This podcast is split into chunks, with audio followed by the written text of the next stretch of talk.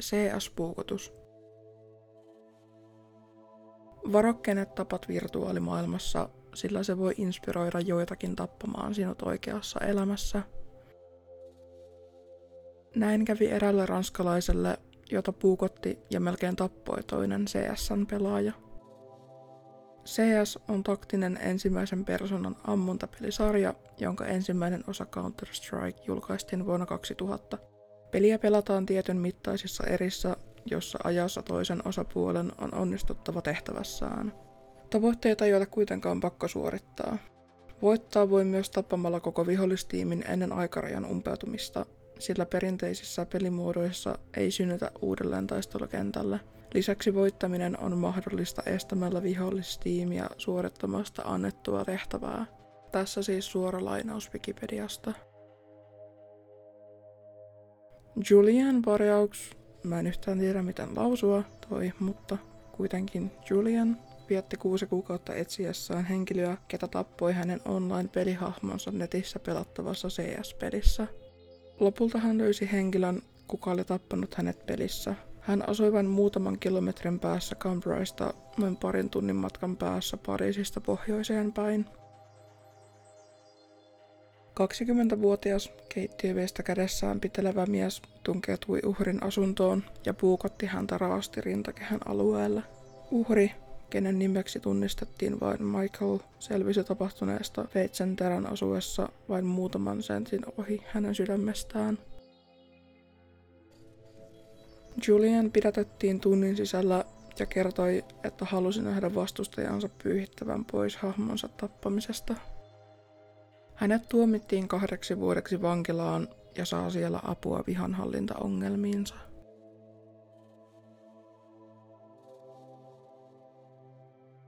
GTA-murha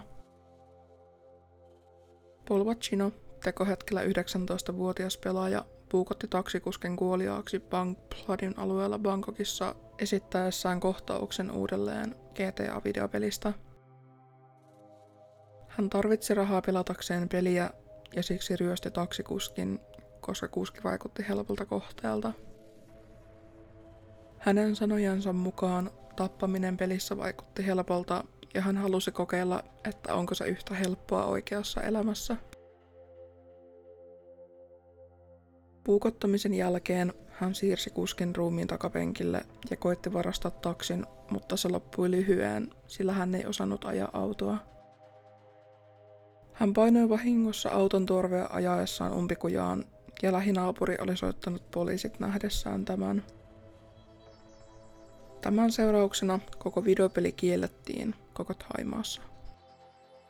En löytänyt tietoa tuomiosta, mutta luin, että jossain kohtaa häntä olisi uhannut kuolemantuomio. Tästä ei kuitenkaan ole varmaa tietoa.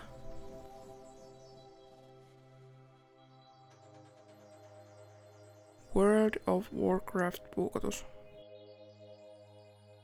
Jordan Osborne, kuka yritti katkaista riidan World of Warcraftista melkein kuoli, kun raivossaan olleen pelaajan väitettiin puukottaneen häntä rintaan. Jordanin mennessä naapuriin rauhoittamaan tilannetta hän sanoi, että Justin, 21-vuotias nuori, tarttui häntä kurkusta, löi häntä kasvoille ja puukotti häntä rintaan. Jordan kiiretettiin asunnostaan Kanadan Ontariosta sairaalaan saatuaan puukotushaavan rintalastaansa. Hänen sanojensa mukaan hän oli mennyt naapurin luo varmistamaan, että kaikki oli kunnossa – Sanoin hänelle, että hänen ei tarvitse olla noin hulluna World of Warcraftista, se on vain peli. Hän jatkoi riitelyä muiden pelaajien ja minun kanssani ja sanoi, se ei ole vain peli, se on elämäni. Istuin kotona tänään ja ajattelin, että voisin olla kuollut ja vain jonkun pelin takia. Se on totta, että pelit valtaavat elämän. Jordan kertoi myöhemmin, että sairaalassa ollessaan lääkäri oli sanonut hänelle, että hänen haavastaan mahtui sormi läpi. Williamsia syytetään törkeästä pahoinpitelystä ja pahoinpitelystä aseella, poliisi tiedottaa. En löytänyt tämänkään tapauksen tuomiosta mitään tietoa, valitettavasti.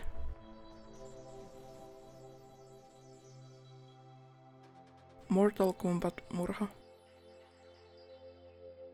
Joe Garcia, jota kuvailtiin kauniiksi pieneksi tytöksi, kuoli 6. joulukuuta vuonna 2007 aivoihinsa ja keskushermostoonsa kohdistuneeseen tylpän iskun aiheuttamiin vammoihin. Hänen oikea ranteensa oli murtunut. Hänen ruumiissaan oli yli 20 mustelmaa. Hänen niskalihaksensa vuotivat verta ja hänen kielensä lähellä oleva iholäppä oli repeytynyt. Joan vanhempi sisar Heather Trillo 16 ja hänen poikaystävänsä Lamar Roberts 17 pidätettiin ja heitä syytettiin kuolemaan johtaneesta lapsen pahoinpitelystä. Pidätystodistuksen mukaan Trillo kertoi tutkijoille, että hän ja Roberts olivat hänen kaksosten kolmevuotiaiden siskojensa lapsen vahtina sillä aikaa, kun heidän äitinsä työskenteli viiden korttelin päässä baarissa. Trillo kertoi, että he näyttelivät videopeliä Mortal Kombatia lyömällä ja potkimalla Joota rajusti, jopa tiputtaen häntä kyljellään, mikä rikkoi hänen ranteensa. Roberts, joka väitti olevansa kamppailulajien asiantuntija, sanoi, että Joe oli pyytänyt häntä lopettamaan lyömisen, mutta hän ei lopettanut, koska sanoi olevansa humalassa. Robert sanoi, että oli potkaissut häntä selkään ja potkaissut häntä uudelleen Joan juostessa häntä kohti. Hän oli kaatunut eikä noussut enää takaisin ylös. Hänen hengityksensä oli lakannut ja he odottivat vartin ennen kuin kutsuivat apua. He sanoivat laittaneensa hänet kylpyyn, mikä elvytti hänet väliaikaisesti, mutta hän lakkasi uudelleen hengittämästä. Roberts sanoi rikkoneensa kananmunan Joan suuhun nähdäkseen reagoiko hän siihen mitenkään. Muna valui hänen kurkustaan alas, valaehtoisessa lausunnossa sanottiin.